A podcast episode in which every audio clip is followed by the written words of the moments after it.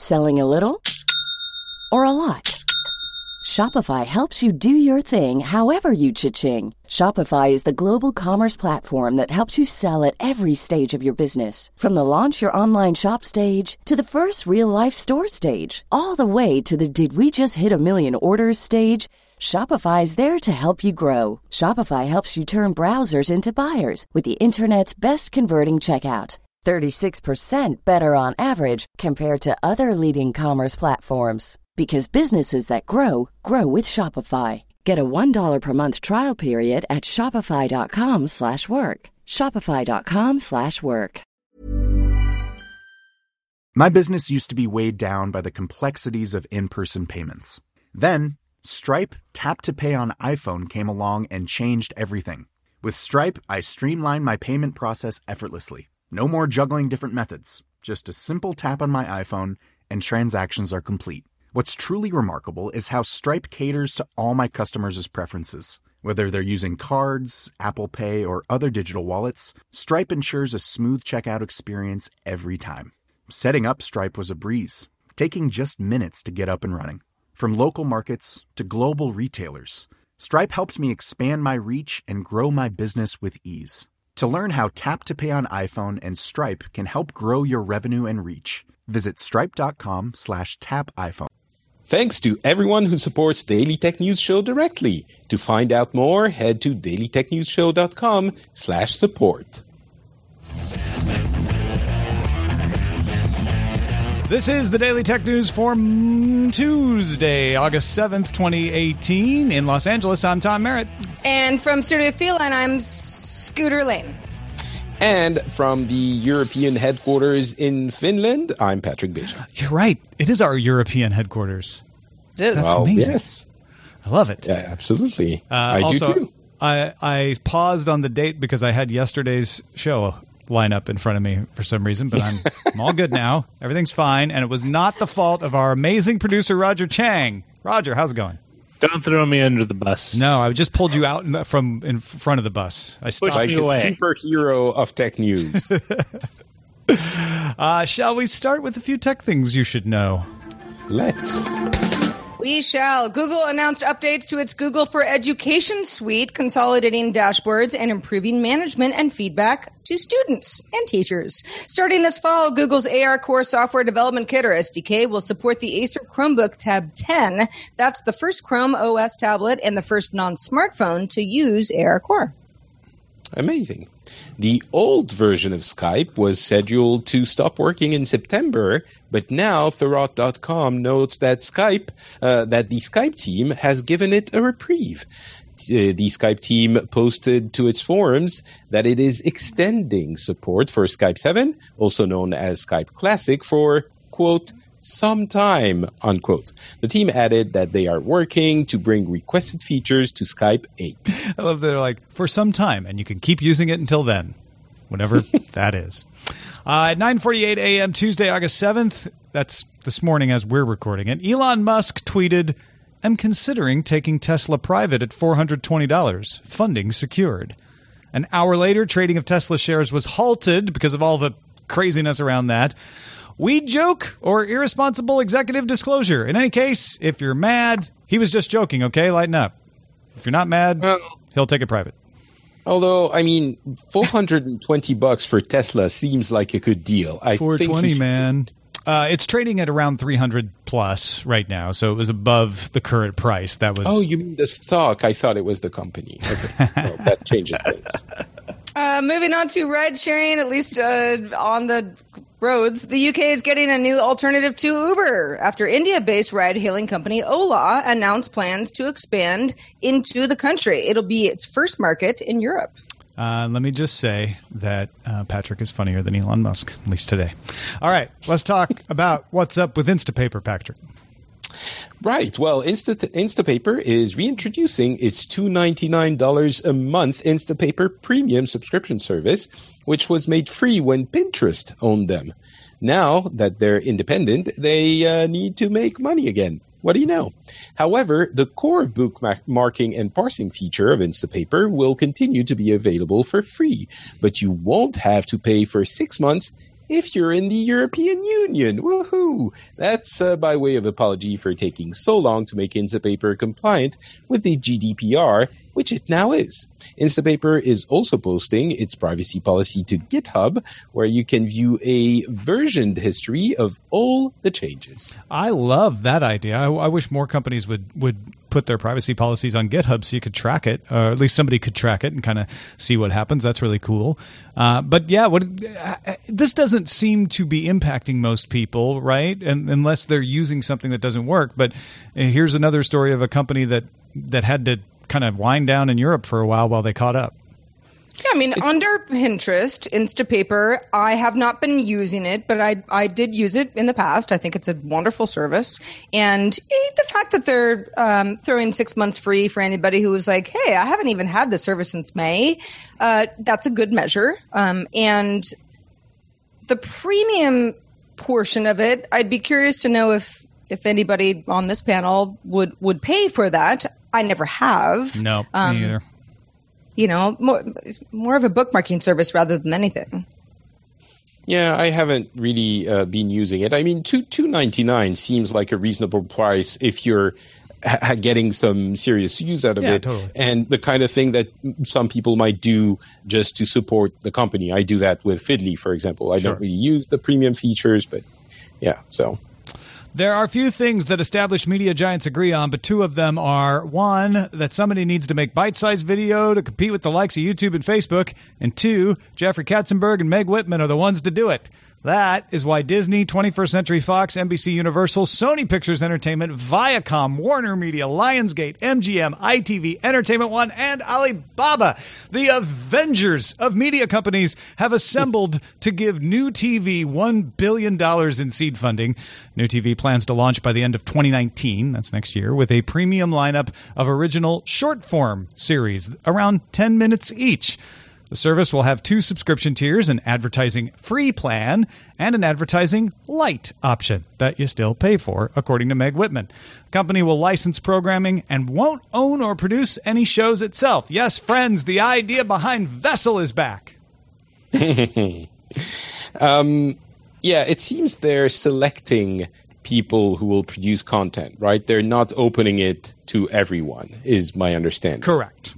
Correct. They are they are going to these investors, every media company on the planet, uh, and saying, "You guys provide the great stuff from the Mark Burnett's of the world, and we'll put it on this platform, and the millennials will eat it up on their phones." The Mark Burnett's of the world, but also the bite-sized versions of this, which Correct. you know, up until now, it's like sure, there's lots of content on YouTube and obviously all of the competitors at all sorts of links. But when you go to Hulu or HBO or Netflix, or it- it's sort of like it's a movie, or if it's a TV show, it's an hour or it's half an hour. So the idea that something would be uh, being built under the premise that there's a lot of really good shorter form content that doesn't really fit in other places is. I mean, I like the idea of it. I don't know. I don't. I don't know. I this think is the premise place is, is seriously flawed. Uh, I think just because people watch a lot of video on their phone and a lot of it's around 10 minutes doesn't mean that they're crying out for a service that gives them premium 10 minute videos. Although I reused Mark Burnett because The Voice, which Mark Burnett produces, had a very successful mini version on Snapchat. So I don't know. Maybe I'm wrong. Maybe maybe these folks have, have got something that they're seeing like, oh, this kind of thing works on YouTube and this works on Snapchat and this works on Instagram. What if we had it all available in one service? I just don't see people paying for that. Well, it could be very interesting. Um, it could be good content. I just think it has nothing to do with YouTube. Uh, the the reason I was asking if they're opening it to everyone is that the content people want to see on YouTube is coming from it's very grassroots. So that's a completely different kind of. Well, the uh, idea is we're going to pay people who do it really well, and so people Yes, will be willing that- to pay for it. Yeah. Absolutely, and that is a fundamental, not mistake, but difference with YouTube. I think it's a completely different. Well, but there's YouTube and YouTube, right? There's also YouTube Premium, but we really are talking about the successful channels on YouTube that you only pay if you want to get rid of the ads. Otherwise, you can watch it for free. I, I, I do agree with you, Tom, that no one's, you know, well, probably somebody is, but not many people are like crying out, like, we want 10 minute shows rather than 30. But I do think that there have been these silos where something has to be, it's, if it's a feature film, it's this long, you know, or it's a short film. And I think the idea of, um, being able to, uh, you know, identify good content at lots of lengths is a good thing for us Sure, going forward. sure. I just don't know that people want to pay for for that. Uh, and Right. new TV This says is we also are- not even are- coming out for over a year. New TV is very clear. We, they are not trying to compete with HBO and Netflix. They're not trying to make movies. They're not trying to make TV shows. They're trying to make something new. And I do applaud them for taking the risk. I just am skeptical on this one myself. Well, let's talk about what Firefox is doing. Firefox is launching an experimental browser extension called Advance, which offers up content based on what you're currently reading and your recent browsing history. Read Next recommends related articles based on your current tab, and the For You section uses your recent history to populate its recommendations. Advance is powered by a machine learning startup called LaserLike.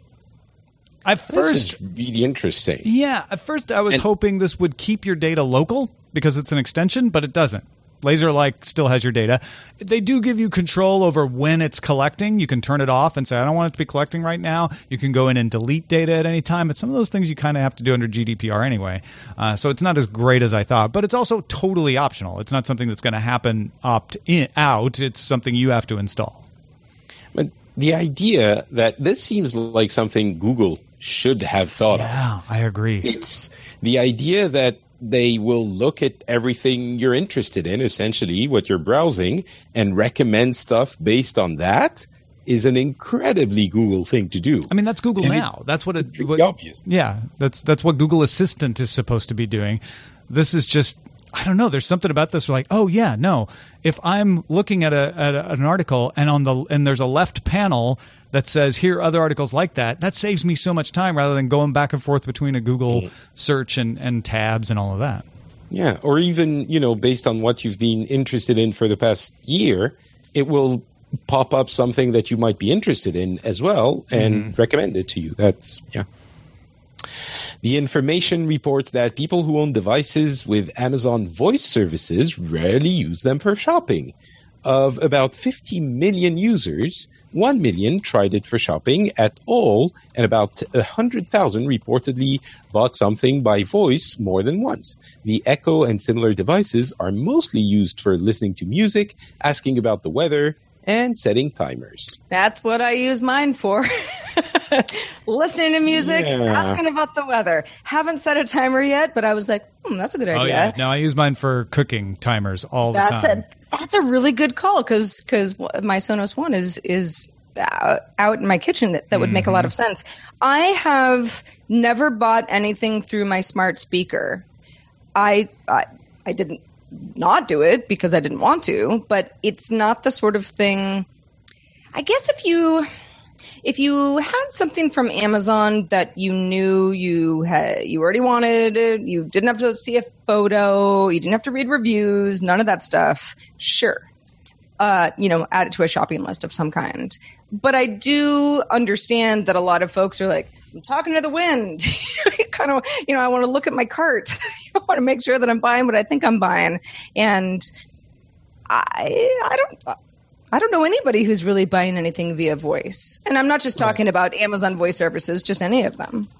clearly very few people are. Um, Yeah. It's surprising to me because I, you know, I got, um, I got the,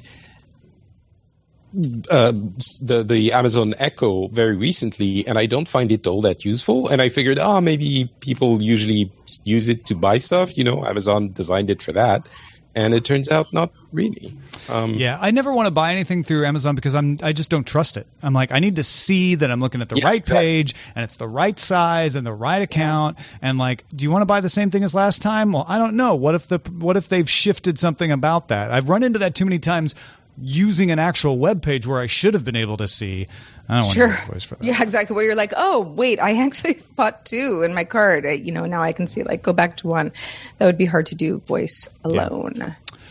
Uh, West Virginians serving overseas will be able to cast upcoming federal election ballots using a smartphone app. I'm going to repeat that.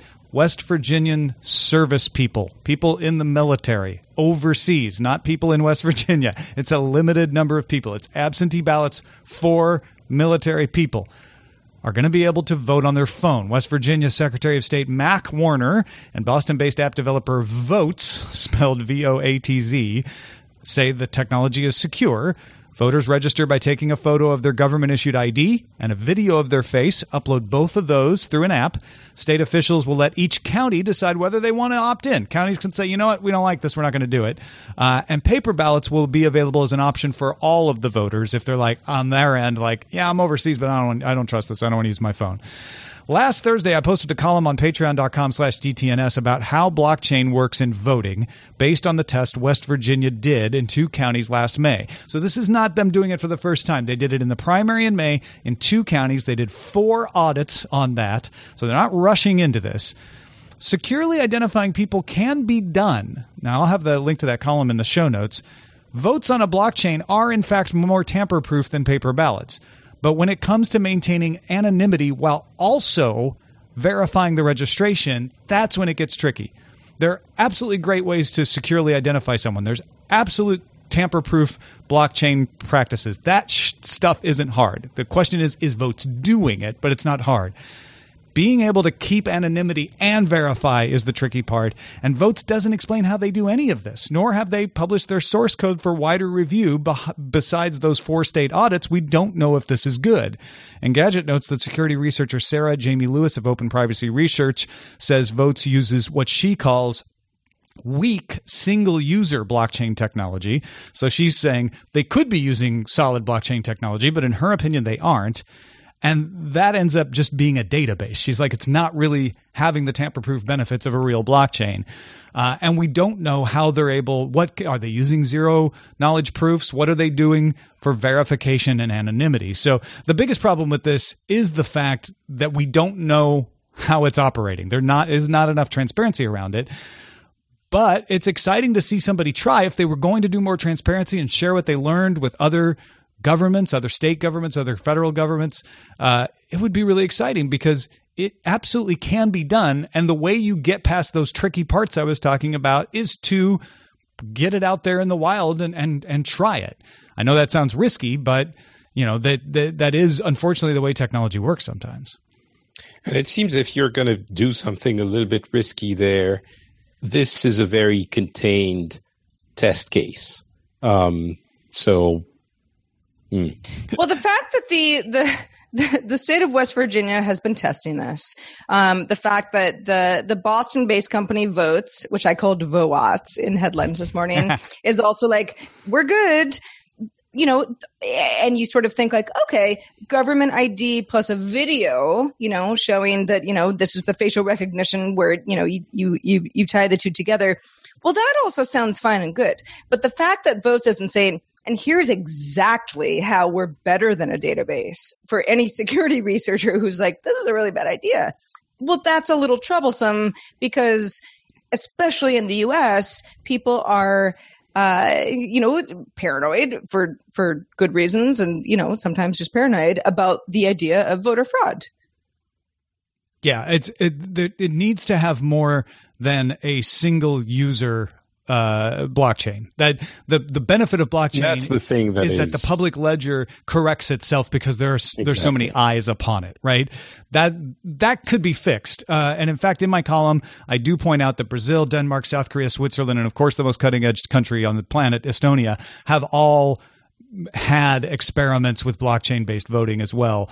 Uh, so this that part isn't new. I don't know why they're doing it that way, uh, except that maybe they're trying to keep things proprietary, and that goes into our wider point.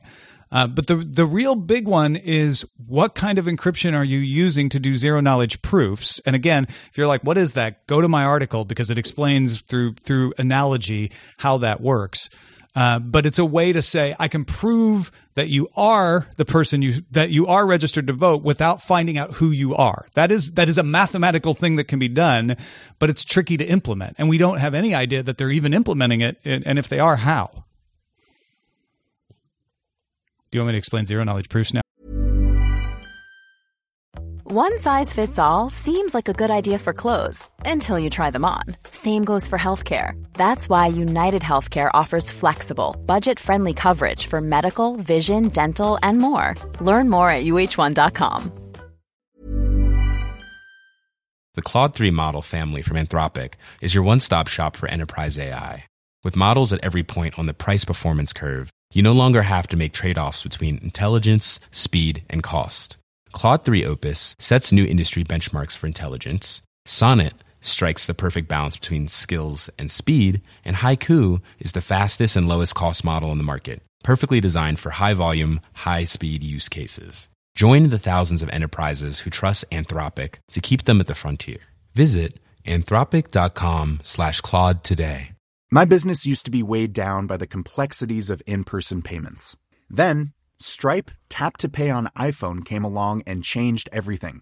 With Stripe, I streamlined my payment process effortlessly. No more juggling different methods. Just a simple tap on my iPhone, and transactions are complete. What's truly remarkable is how Stripe caters to all my customers' preferences. Whether they're using cards, Apple Pay, or other digital wallets, Stripe ensures a smooth checkout experience every time. Setting up Stripe was a breeze, taking just minutes to get up and running. From local markets to global retailers, Stripe helped me expand my reach and grow my business with ease. To learn how Tap to Pay on iPhone and Stripe can help grow your revenue and reach, visit stripe.com slash tap iPhone. Or should we move on? Because I mean, why not? I could tell you a great story about Becky and Peggy. No, it's Peggy. Peggy and Victor are the uh, the folks. I mean, the short short version is there's there's two paths to a door that you can't see, and Peggy goes down the path, whispers the magic word that opens the door, so Victor can't hear it. Walks through the door, walks up the other side, proving that she knows the magic word because she walked up the other side. But Victor d- doesn't know what the magic word is. That was more confusing than it yeah. should have. Does Victor get to vote? No, Victor. Victor. No, this is showing how you can prove something without giving away what it is. Right. Peggy right. wants No, to prove course. to Victor, I know the magic word that opens the door at the end of this path, but I don't want you to know what the word is. Victor's like, prove it. So he stays up at the top. She goes down. It's a circular path. She goes down one side, whispers the magic word, goes to the door, comes back the other side. She couldn't go back up the other side if she couldn't get through the door that's blocking the path. So does the door vote? Now wait, are you mess? Are you trying to understand, or are you just having fun? Uh, the the you know we've reached the alloc- uh, allocated time for this story in the uh, rundown. So unfortunately, you'll never know. Uh, Oh, the French. well, folks, if you want to get all the tech headlines each day in about five minutes, be sure to subscribe to dailytechheadlines.com. That is entirely understandable. Last week, we told you how Epic Games is making its Android version of Fortnite Battle Royale available from its website, not through the Google Play Store sometime this summer, anyway. Epic Games CEO Tim Sweeney told TechCrunch, We believe gamers will benefit from competition among software sources on Android. Today, Bloomberg's Emily McCormick wrote, The move threatens Google and highlights weaknesses of its Android operating system, especially compared with Apple. She cites a lot of analysts who are drawing lines between what Epic is doing uh, the fact that the EU, through uh, legislation and, and, and fines, is trying to force Android to allow competing app stores, and what messaging apps like Line and Kakao and WeChat do by creating app and payment platforms within their messaging apps that subvert the app stores. Uh, this is this is a, a pretty new thing in the gaming world for sure, right, Patrick? Yeah, it is, and I think it could end up being a momentous, uh, momentous moment uh, in in the life of the this OS. I was going to say these, but as Emily McCormick is pointing out, uh, this really only concerns Android because Apple has it locked down, and. Um, Tim Sweeney, the CEO of Epic Games, did say if we could do it on Apple on iOS, we would have. Uh, well, he can't. So Apple is doing something not right, but something to protect the their revenue model there. But the I, I think you know this is something that only Fortnite could have uh, done at this juncture Because it's It- so it is- popular. because it's so popular that everyone is going to rush and try to get the game from wherever it is available. Um, I think it's something that is very daring. That now that now that it is being done, or it will have been done, will seem a lot less uh, daunting than it did a couple of months ago. So that could uh, become a, a, a, little bit more threatening to Google than it seems now. Uh, the, the question is could someone else have done this? I'm not sure they could have. It's really hard to overstate how popular Fortnite is. Uh, I think the latest estimates are 125 million players at the moment. It is really setting the gaming world on fire right now and i think the the the regular world as well you you there's isn't a week without a, an athlete doing a Fortnite dance on the field. Um, so it, it's something that the the Epic Games company has a lot of power uh, and weight uh, with.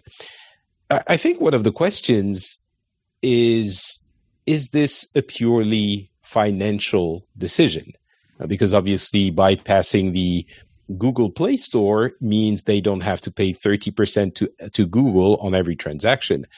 Um, and this is something that is probably the go-to reason for most people. I'm sure, you know, um, you would probably cite this as the main reason, right? Uh, for doing this. I think what's interesting about this is yes, if you tell most people you have to go outside the Google Play Store, and I know there's a lot of side loaders in our audience, but the general populace doesn't want to do that.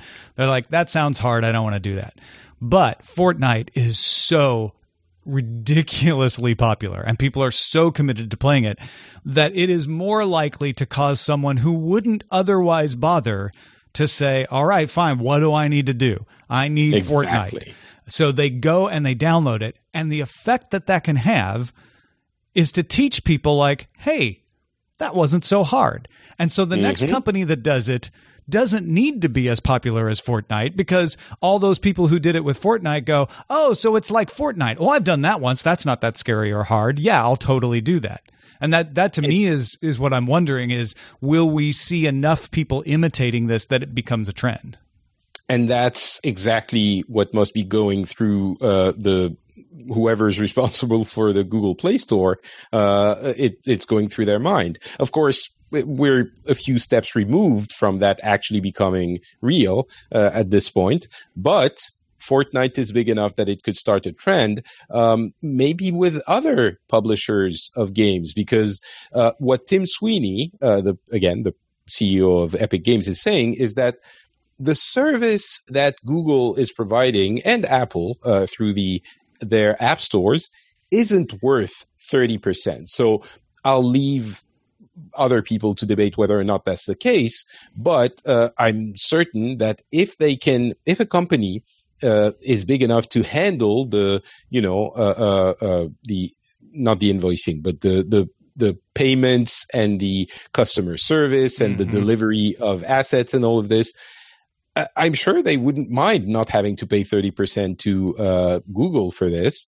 And the uh, uh, games are, as we well know, the main revenue generator on app stores. So there are a few companies that I think make enough money. Uh, you know, small companies might benefit from the app store in- infrastructure. Bigger companies might think, well, we don't really need them, do we? Things like, you know, big uh, mobile games like uh, Clash of Clans or uh, Candy Crush or these kinds of games.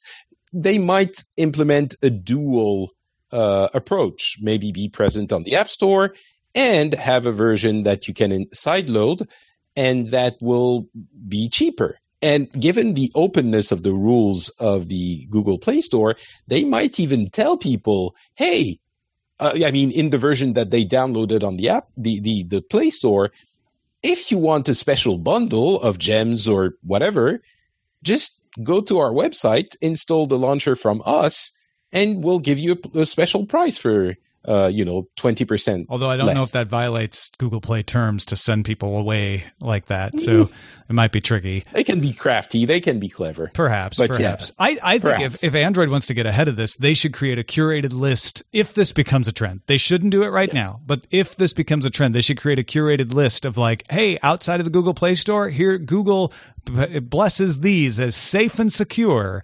And then they could even start providing tools for smaller companies that want to try this on their own but don't have the full infrastructure. I mean, there's ways to lean into this if it becomes a trend. I, I think it would be uh, more beneficial to them to lower their cut if that becomes a trend to keep people in the place. well, Play they could Store do that too. Yeah. As well. Yeah, but you also alluded to the question of security. Uh, Tim Sweeney is saying, well, it's like any other open OS. You can go on Yeah. Windows and install uh, any application you want. But the big question about security then rears its ugly head back again. And which is better, being able to install anything at the risk of getting malware? I, I'm not sure, especially on mobile. So I don't know. It's it does, but it does open that question, which we were not really asking too much on mobile platforms, or less and less. Well, you know who's crafty and clever? People in our subreddits. That's right. Submit stories and vote on others at dailytechnewsshow.reddit.com. Also, if you want to hang out on Facebook, we got a group. Facebook.com slash groups slash Daily Tech News Show. Let's check the mailbag, Sarah. Let's do it. This one comes from Thomas. We love these accessibility emails, honestly. At least I do anyway. Thomas says, as many of you are, I'm a tech enthusiast. I've taught myself much of what I know now. I'm mostly blind and I have been for about 11 years. Since then, I've struggled to keep my tech skills and knowledge up to date, and DTNS has been a great asset in that regard. Thomas, so glad to hear that. Goes on to say, though I may be the mi- minority, it'd be incredible to hear your thoughts on accessibility and existing or, or emerging tech to help the blind. I'm in my final semester at my university. I have some assistive technology, but to be honest, it feels as if assistive tech is 20 years behind the rest of the world. Any thoughts? And then he says, I used to be a gamer and would love to hear any ideas on accessibility in gaming as well. Yeah, we do cover assi- assistive technology and accessibility uh, on this show. Uh, I, I feel like uh, more often than we used to. Uh, so it's not like it's it's not it's not here. We don't put it in a special area uh, or call attention to it. Uh, we just put it in the regular top stories. So so listen for that. Uh, and folks, if you have stories that go to what Thomas is saying or or theories or, or tips, uh, send them to us. For, uh, feedback at dailytechnewsshow.com. Thank you, Thomas, for this. That's great.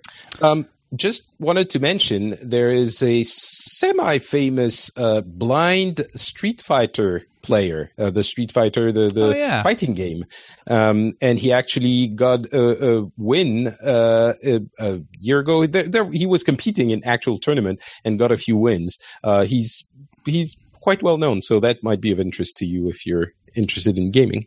Real quickly before we're out of here, the uh, Snapchat or Snap Inc., I should say, uh, uh, earnings report came in, uh, lost 3 million users over last quarter, although they have more daily active users, 8% more than last year. So still growing year over year, but down from last quarter, which is somewhat uh, concerning, I think. So Uh, I mean, my Snapchat is a real ghost town. I actually posted something this morning, like, well, you know, maybe I'll get some some views. Not very many. Oh, and uh, Nth Mike uh, says there's a podcast about accessibility that I assume Nth Mike recommends, uh, relay.fm slash parallel.